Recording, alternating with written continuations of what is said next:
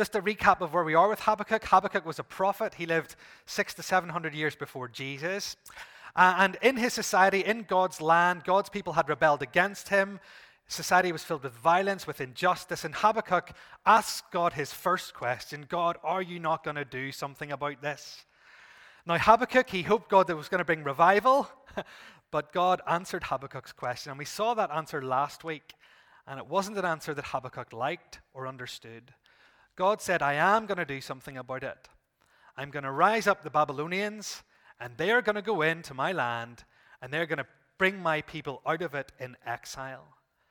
The Babylonians, they were brutal, they were violent, they were evil. And so Habakkuk had another question God, how on earth are you going to let this happen? You are a good God. How are you going to let these evil people do these evil things to your people? He struggled to understand that question. And here in Habakkuk chapter 2, we're going to read from verses 2 to 20. The Lord graciously replies to Habakkuk and he gives him the answer to the question. So let's read this, remembering that this is God's word. The Lord's answer. Then the Lord replied, Write down the revelation and make it plain on tablets so that a herald may run with it. For the revelation awaits an appointed time. It speaks of the end and will not prove false. Though it linger, wait for it. It will certainly come and will not delay. See, the enemy is puffed up. His desires are not upright, but the righteous person will live by his faithfulness. Indeed, wine betrays him. He is arrogant and never at rest. Because he is as greedy as the grave, and like death is never satisfied, he gathers to himself all the nations and take captive all the peoples. Will not all of them taunt him with ridicule and scorn, saying, Woe to him who piles up stolen goods and makes himself wealthy by extortion. How long must this go on? Will not your creditors suddenly arise? Will they not wake up and make you tremble? Then you will become their prey. Because you have plundered many nations, the peoples who are left will plunder you. For you have shed human blood, you have destroyed lands and cities and everyone in them. Woe to him who builds his house by unjust gain setting his nest on high to escape the clutches of ruin. You have plotted the ruin of many peoples, shaming your own house and fortifying your life. The stones of the wall will cry out, and the beams of the woodwork will echo it. Woe to him who builds a city with bloodshed and establishes a town by injustice. Has the Lord Almighty determined that the people's labor is only fuel for the fire? that the nations exhaust themselves for nothing. For the earth will be filled with the knowledge of the glory of the Lord as the waters cover the sea. Woe to him who gives drink to his neighbors, pouring it from the wineskin till they are drunk, so that he can gaze on their naked bodies. You will be filled with shame instead of glory. Now it is your turn. Drink and let your nakedness be exposed. The cup from the Lord's right hand is coming around to you, and disgrace will cover your glory. The violence you have done to Lebanon will overwhelm you, and your destruction of animals will terrify you. For you have shed human blood. You have destroyed lands and cities and everyone in them. Of what value is an idol carved by craftsmen, or an image that teaches lies? For the one who makes it trusts in his own creation. He makes idols that cannot speak. Woe to him who says to wood, Come to life, or to lifeless stone, Wake up. Can it give guidance? It is covered with gold and silver. There is no breath in it. The Lord is in his holy temple. Let all the earth be silent before him. Let's pray as we come to look at this part of the Bible together, and let's ask the Lord to speak to us. Heavenly Father, as we come to your word now and to what you want to say to us this morning, we ask that you would give us attentive ears, open hearts, and seeing eyes. May your word do your work in our lives this morning. O Lord, speak clearly to us this morning as individuals and speak to us as your church family. Let us hear your voice this morning, we pray, by your Spirit. In Jesus' name, Amen. During the week, I read a story about these two people, Tina and Jean. They're a brother and sister, and they live in America. Jean, the brother, he got a head injury as a child, and because of that head injury, he was badly brain damaged. He's lived his whole life impaired by that brain injury. Now, Jean and his sister, they, they never knew what had happened. They never knew the story. They never knew how Jean got this head injury until their mother told them one day. And it was a shocking story. Jean, who was three at the time, and his sister Tina, who was one, they'd gone to their childminder's house. Everything was normal until the childminder's husband had a heart attack. He went to the hospital, and obviously his wife rushed with him to the hospital. And they left the children in the care of their daughter and her boyfriend. Little Tina, one year old Tina, she started to cry. And the boyfriend started to hit her. And little three year old Jean, being protective of his big sister, went over and tried to stop this man in his 20s from attacking his sister. The man lifted little Jean up and he threw him against the wall. Jean was in a coma, and when he woke up, his life was completely changed. In the article, Tina tells us how she looked up the attacker as an adult not long ago. And she says this I looked him up to see what happened when he got out of jail. And I discovered some cutesy newspaper article about his 25th wedding anniversary. He wasn't marked by what had happened, not like Jean is marked. I'd always wanted to believe that when our world stopped, his did too. But he went on to have a life. He only spent a year in prison. Then he got married and had three kids. This just seems so unjust, doesn't it? It seems so unfair. Here is this man who has ruined the life of this child and this family, and all he got was one year behind bars. Justice was not served there, was it? Tina goes on, and Tina's not a Christian, by the way, but she goes on and she says this. She says, I'm not forgiving him. Jean can forgive him, but not me. And I hope God doesn't forgive him either. Because if the legal system forgives him, and Jean forgives him, and God forgives him, then what's left? There has to be some place in the universe where he's still held accountable. Do you see this morning what Tina longs for? Tina longs for justice to be done. Tina longs for this person to be held accountable for his actions. Tina longs for justice. And in our world today, I don't know if you've realized it, but there is a, a loud cry for justice amongst lots of people in the world today. When we look at China and what's happening to the Uyghurs there, there, there is a genocide going on. They're being wiped out. And there's a cry for justice.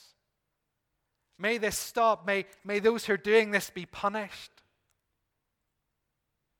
But yet we know, don't we? No justice will be done there. The prison guards who are serving there will be celebrated, they'll be heroes. Those people will suffer, and no justice will be done for them. We read in the Sunday Life and our local newspapers about drug gangs in Northern Ireland. We read about human traffickers. We read about sexual exploitation. We read about men who, who have organized themselves in such a way that they carry out awful things on our streets. And yet they're not brought to justice. No, they sit safe in their mansions with no criminal record, feeling like they're going to get away with it. There is a longing in our world for justice to be done, for the wicked to serve their punishment. And yet there is this sickening feeling within us all because justice is not being done. People are getting away with all kinds of evil and all kinds of wickedness. And as Christians, do we not ask the question that Habakkuk asked last week? Oh Lord, how, how can you allow this? Oh Lord, you are good and you're righteous and you're holy. How can you allow this? As Christians, do we not find ourselves resounding with Habakkuk? Listen to what he said last week in chapter, th- uh, chapter uh, in verse 13 of chapter 1. You who are of purer eyes than to see evil and who cannot look at wrong, why do you idly look at traitors and remain silent when the wicked swallows up the man more righteous than he? Why are you silent, God? Why are you not pronouncing judgment upon the Babylonians who are going to do evil to my people? Why are you not pronouncing judgment on those who do wicked things in our society? Oh God, why are you letting violence and oppression and injustice go unpunished? We ask that, don't we? We have that question in our minds sometimes, don't we? Why, Lord, are you letting the wicked go unpunished? Well, do you know what, folks? Here in Habakkuk chapter 2, we find out God's answer to that question, and the answer is this it's I'm not. I'm not going to let the wicked go unpunished. I'm not going to let the evil men who do evil things get away with their evil. The resounding answer in chapter 2 of Habakkuk is that God is not going to let this happen. But this cry of justice that we all feel inside, this cry is going to be answered. The big message of Habakkuk chapter 2 is this God is going to bring evil people to justice. Let's dig into this passage and see what the Lord says. The Lord begins his answer to Habakkuk um, by, by, by saying something quite interesting in verses 2 and 3. Have a look with me there. Then the Lord replied, Write down the revelation and make it plain on tablets so that a herald may run with it. For the revelation awaits its appointed time. It speaks of the end and will not prove false. Though it linger, wait for it. It will certainly come and will not delay. Habakkuk, I want you to write something down. Habakkuk, I want you to take out the tablets, the, the, the, stone tablets, and I want you to chisel something in them. Do you remember Moses? Whenever God gave Moses the Ten Commandments, something very, very important, something that was to be preserved, he had them written down on tablets of stone. Well, this is what God says to Habakkuk I want you to write this down. This is something so important that I'm going to say. I want it to be preserved. Write this down, Habakkuk. This is very, very important. And Habakkuk, the reason I want it on tablets of stone is because a herald is going to run with it. Do you see that in verse 2? Write it down, make it plain on tablets so that a herald may run with it. Habakkuk, what I'm going to tell you, I want it to travel. I want it to go with my people through all the generations. Whenever the Babylonians go into exile and bring you with them into exile, I want what I'm going to say now to be with you then. Whenever my people are sitting in a building on Ravenhill Avenue in the year 2021, I want them to be able to hear what I'm saying today. Write it down, Habakkuk. Put it on tab- tablets. This message is one that's going to travel with my people through the generations. And Habakkuk, what I'm going to tell you now is actually going to happen. It might linger, you might have to wait for it, but be assured it will certainly come.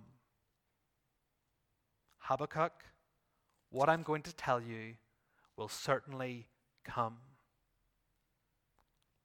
Now, what God has Habakkuk write down is actually a taunt song. I love going to Windsor Park. I've really missed it the past year. And one of my things at Windsor Park, whenever I'm watching Northern Ireland, is whenever the, the opposing team's fans are really silent. Because then we sing a song and we say, Shall we sing a song for you? And we taunt them. That's a very friendly taunt. As you can imagine, there are other taunts which are not quite so friendly. But I won't sing those because I don't on the terraces and I certainly can't in church. But there are unfriendly taunts. And this taunt that God composes, this taunt that is to be preserved, this taunt that is for the wicked and the evil people in our world, this is a taunt song that God gives. And the taunt song is a song to remind wicked people of one main thing that they will be judged, that they will face his judgment, that they will face his punishment, that they will be brought to justice, that there will be retribution. This taunt song in Habakkuk 2 is there to remind those people of that, and it's also there to remind us of this. Whenever we look at the news, whenever we question if justice will be done, this is the song we're to go to to remind ourselves that what God says will happen certainly will. So let's have a look at this taunt song. And what you're going to see is that in this taunt song, there are five verses, and they all start with the same word woe, woe, woe. Let's look at the first woe of this taunt song. The first woe in the song is for those who accumulate wealth immorally. And we see it in verses 6 to 8. Have a look at the Bible with me in verse 6. God says, Woe to him who piles up stolen goods and makes himself wealthy by extortion. How long must this go on? Will not your creditors suddenly arise? Will they not wake up and make you tremble? Then you will become their prey. Because you have plundered many nations, the people who are left will plunder you. The Babylonians that is the immediate context. This, this nation that was rising up and taking over the world, whenever they went into another country, they plundered it. They took all of the stuff out of the country with them back to their homeland. Things that didn't belong to them, they took with them back home. They were thieves, they were plunderers. They made money from attacking other nations. But you know, they also made money from not attacking other nations. They were very clever. They would go to a nation and say, Listen, we, we fancy attacking you. But if you pay up, if you give us enough money, we won't touch you. The Babylonians were those who stole from other nations who, and who extorted other nations, and they became this wealthy, vast empire through these means. They amassed great wealth in very immoral ways. And in our world today, there are people who do this too. There are people who amass wealth in very immoral ways. Maybe this morning you're here and you've been a victim of a scam. Ever had those people call you up and they frighten you on the phone with telling you awful things and they, they try to encourage you to give you the bank details? Oh, those people are wicked, aren't they? Scheming and planning and stealing from the innocent. It's heartbreaking when you see it on the news. Then there are those who are blackmailers today. They steal information from you online, or they do something to you online, And then they threaten you. If you don't pay up, we'll expose all of this. If you don't pay up, we're going to do this to you. There are other people who do that too, aren't there? We live in a place where it's very common for people to pay protection money for their shop, protection money to keep their premises safe. We live in a world today where there is lots of theft and lots of extortion. People do just like the Babylonians did. And when we hear about these scammers and we hear about these blackmailers, when we hear about these people who intimidate others, we feel sick thinking, why are they going to get away with that? Well, the Lord says they are not. They are not. In this world, perhaps He will cause people to plunder them. Perhaps He will rip the carpet from under them and, and bring them to a crash in this life. But if not in this life, certainly in the world to come. Those who amass wealth through immoral ways, they will face God's judgment. Then we go on to the second verse of the taunt song. And God gives a woe to those who gain security unjustly. Look at verses 9 to 11 with me.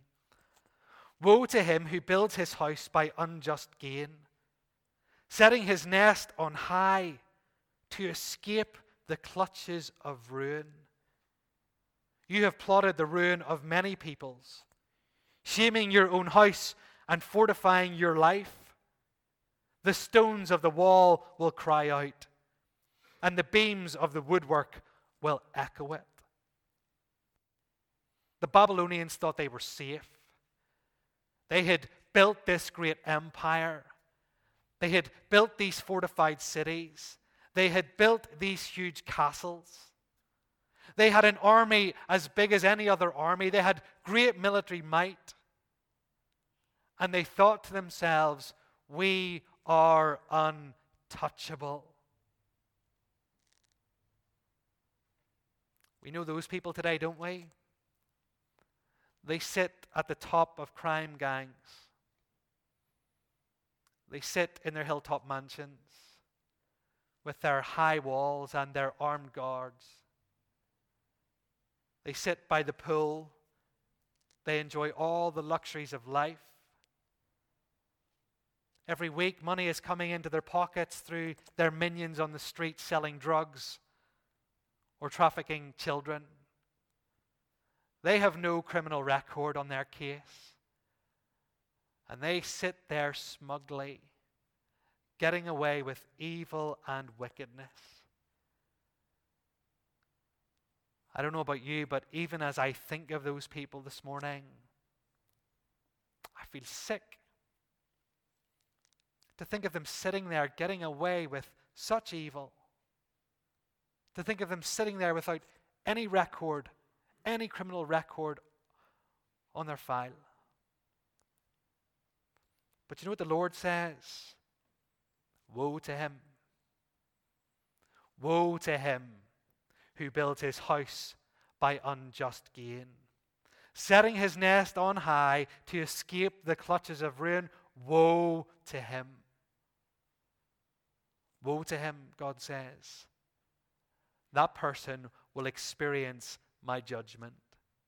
That person will be brought to justice. That person will face retribution for what they have done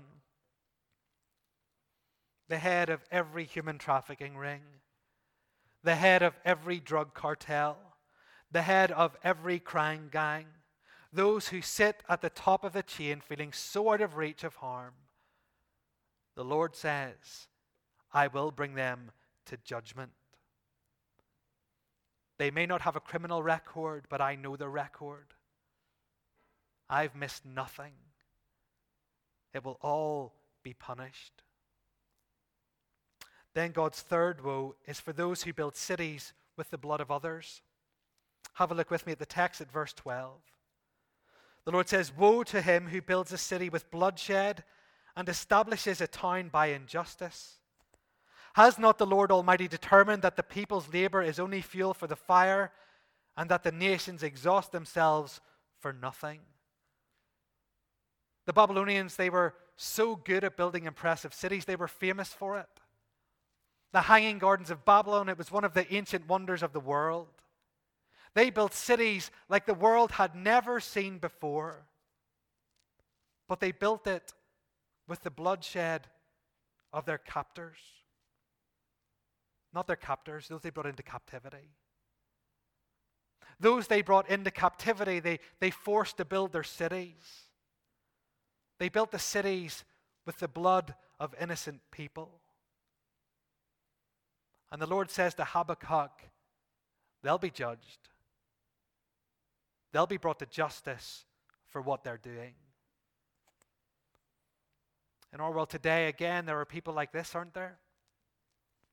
People who build vast business empires, treating people almost as slaves, paying them next to nothing, working them into forced labor, using child labor, maybe not even paying them at all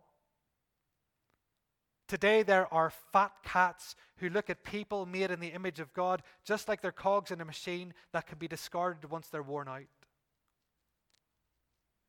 There are people today who build their businesses on the backs and the bloodshed of others.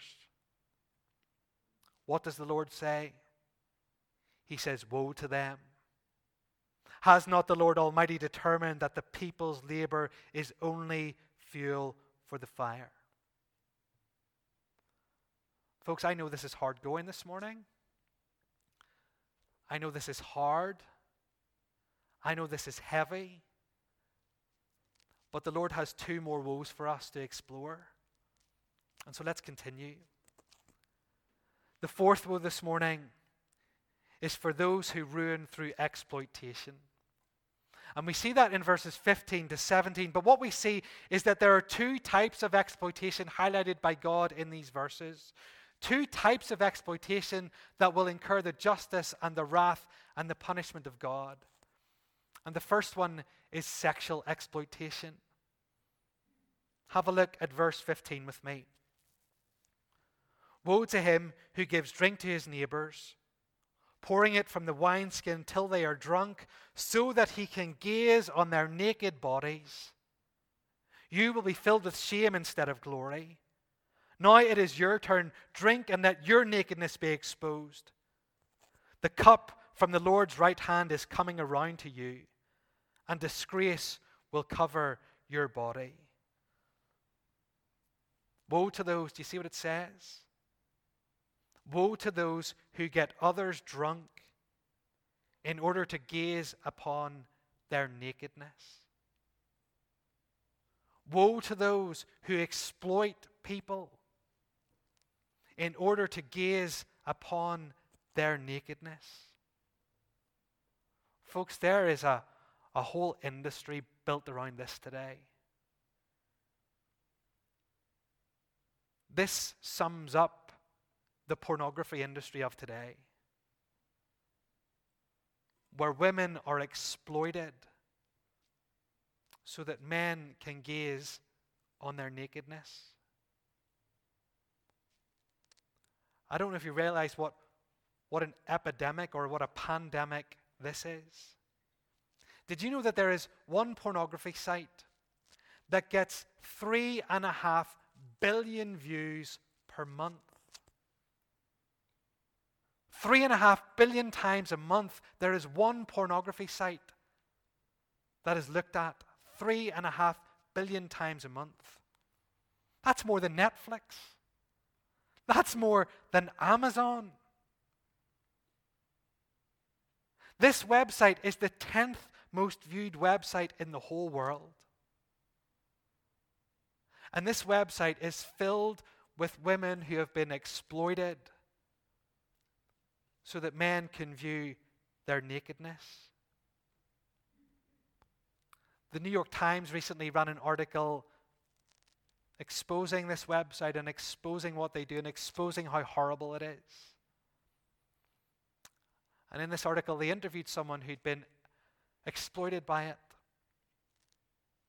Here's what she said They made money off my pain and suffering an 18 year old woman named Tyler told me. A boyfriend secretly made a video of her when she was 14, and it ended up on this website. I went to school the next day, and everyone was looking at their phones, and me as I walked down the hall. She added, weeping as she spoke. They were laughing. Taylor said she has twice attempted suicide because of the humiliation and the trauma. The pornography industry today is ruining the lives of hundreds of thousands of people. It's ruining the lives of hundreds of thousands of women, and it's ruining the lives of the men who watch it as well. Men, if you're here this morning and you engage in pornography, everything within me wants to encourage you and exhort you to stop. And it's not only because you're looking lustfully at a woman as Jesus commands you not to, but what you're actually doing, whether you realize it or not, is you are supporting the sexual exploitation of these women. You see, these websites, they, they make their money on, on ad revenue. Every time you go on to one of these websites, you're filling the pocket of someone who's sexually exploiting women. This morning, men, let's be those who say no to this. Let's be those who stand up by making sure we're never on those sites. Folks, this is such a huge problem that it's not just religious people or churches speaking up against it. It's got such an extent that, that secular people, secular organizations, those with no belief in God, are even rising up to challenge the pornography industry. As Christians, let's make sure that we're challenging it and never supporting it. And for those who, who, who head up these companies, for those who run them, for those who work in them, for those who, who make this all possible, the Lord says this the cup from the Lord's right hand is coming around you, and disgrace will cover your glory. There's also a second type of exploitation in these verses, and it's verse 17. And this is creation exploitation. Look at verse 17 with me. God speaks to you a different, he still to the Babylonians, but about something else they've done, and he says this The violence you have done to Lebanon will overwhelm you, and your destruction of animals will terrify you.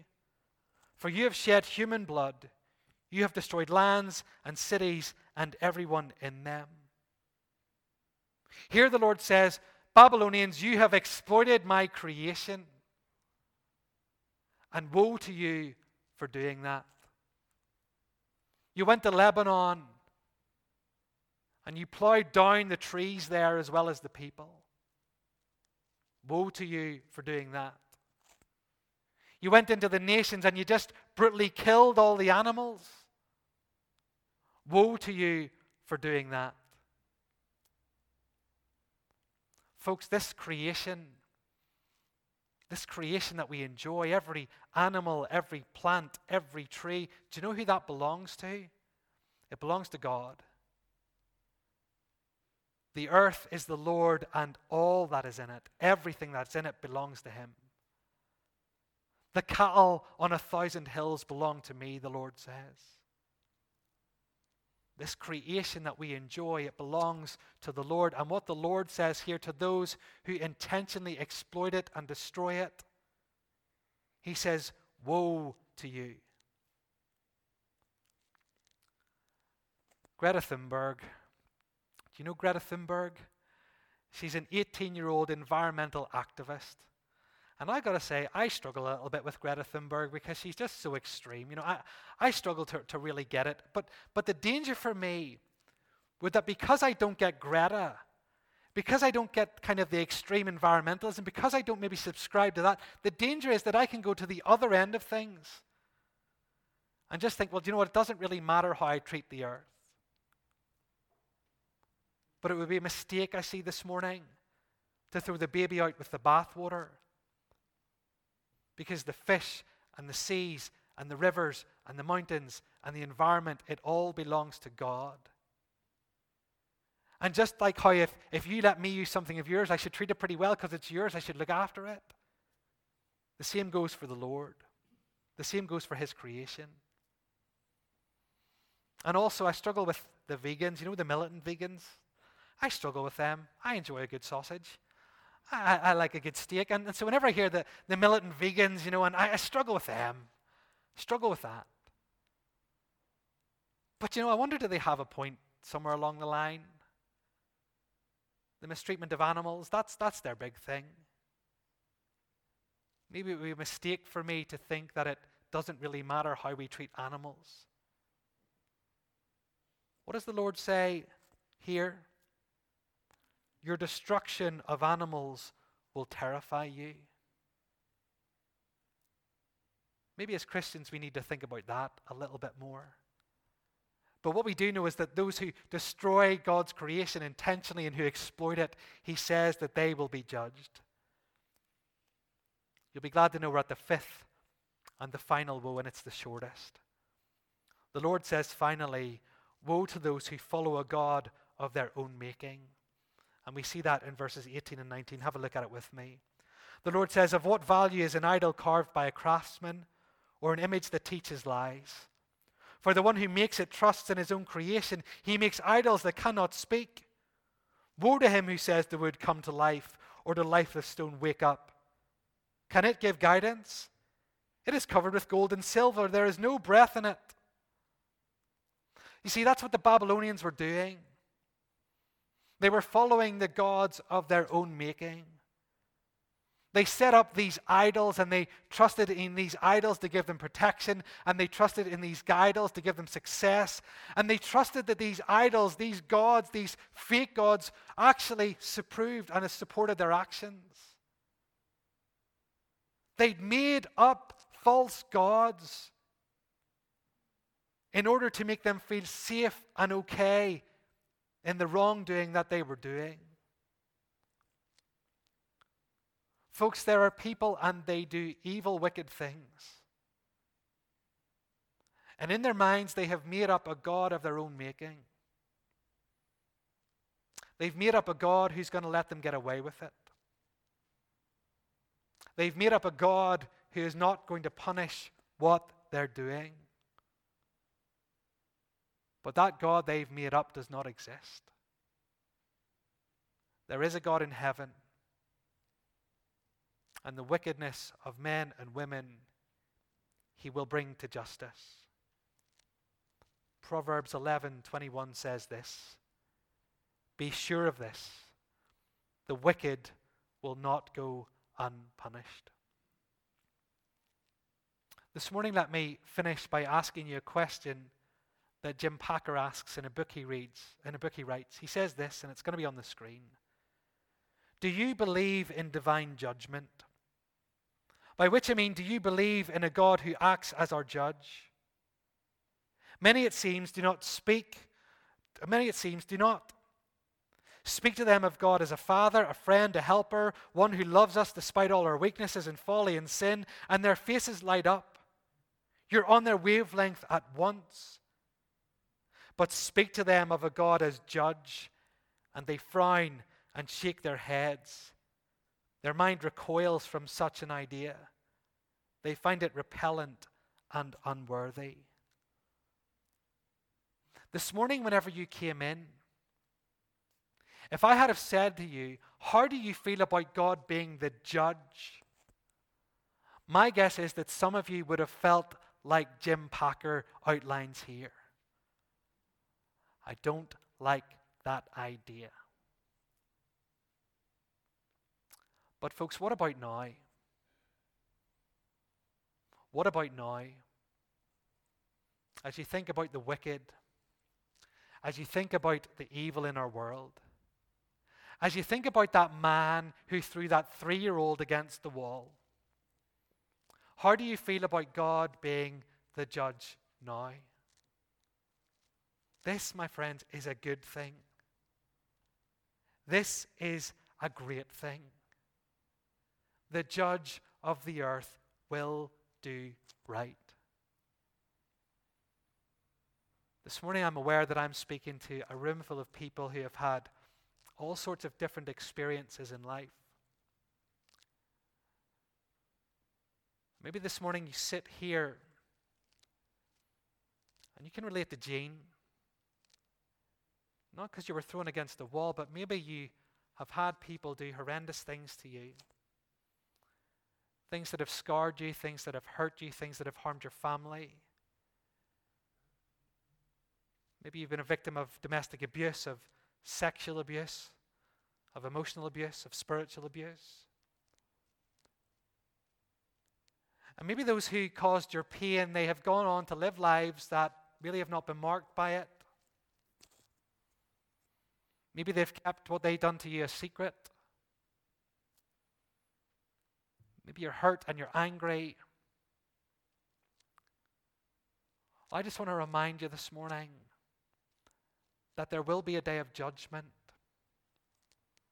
and that those people will be brought to justice. That's not going to fix your pain. That's not going to heal your trauma. But I hope this morning that you will be assured that that day will certainly come. It might linger. You might have to wait for it. But be assured this morning that day will come. Folks, let's not be those who approve of violence or injustice or oppression. Let's speak out against it. Let's not practice evil or oppression or injustice or abuse, but let's live faithfully as God's people the way He would have us. And let's never forget this message. The Lord Jesus will one day return. He came the first time as the Savior so that whoever believes in Him can have eternal life. But when He comes again, He's coming as the judge. And He will wield His sword of judgment. And the wicked will face the punishment they're due. A heavy message this morning, but one which I think we need to hear. At the end of the message, the Lord says, The Lord is in his holy temple. Let all the earth be silent before him. Let's just take a moment of silence and listen for what the Lord has said to you, and then we'll pray.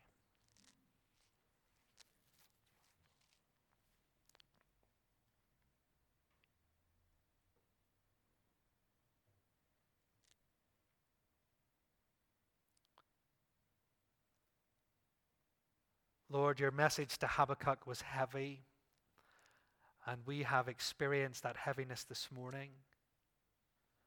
But Lord, we give you thanks for it. We thank you that you, the judge of the earth, will do right. Lord, whenever we see the, the wicked get away with their wickedness, when we see the evil do evil and, and get away with it, may we never forget that what you have said will surely happen. It will come to pass. Help us in the days of our questions and confusion to believe and to trust that you're the righteous judge who will do right. We pray this in Jesus' name. Amen.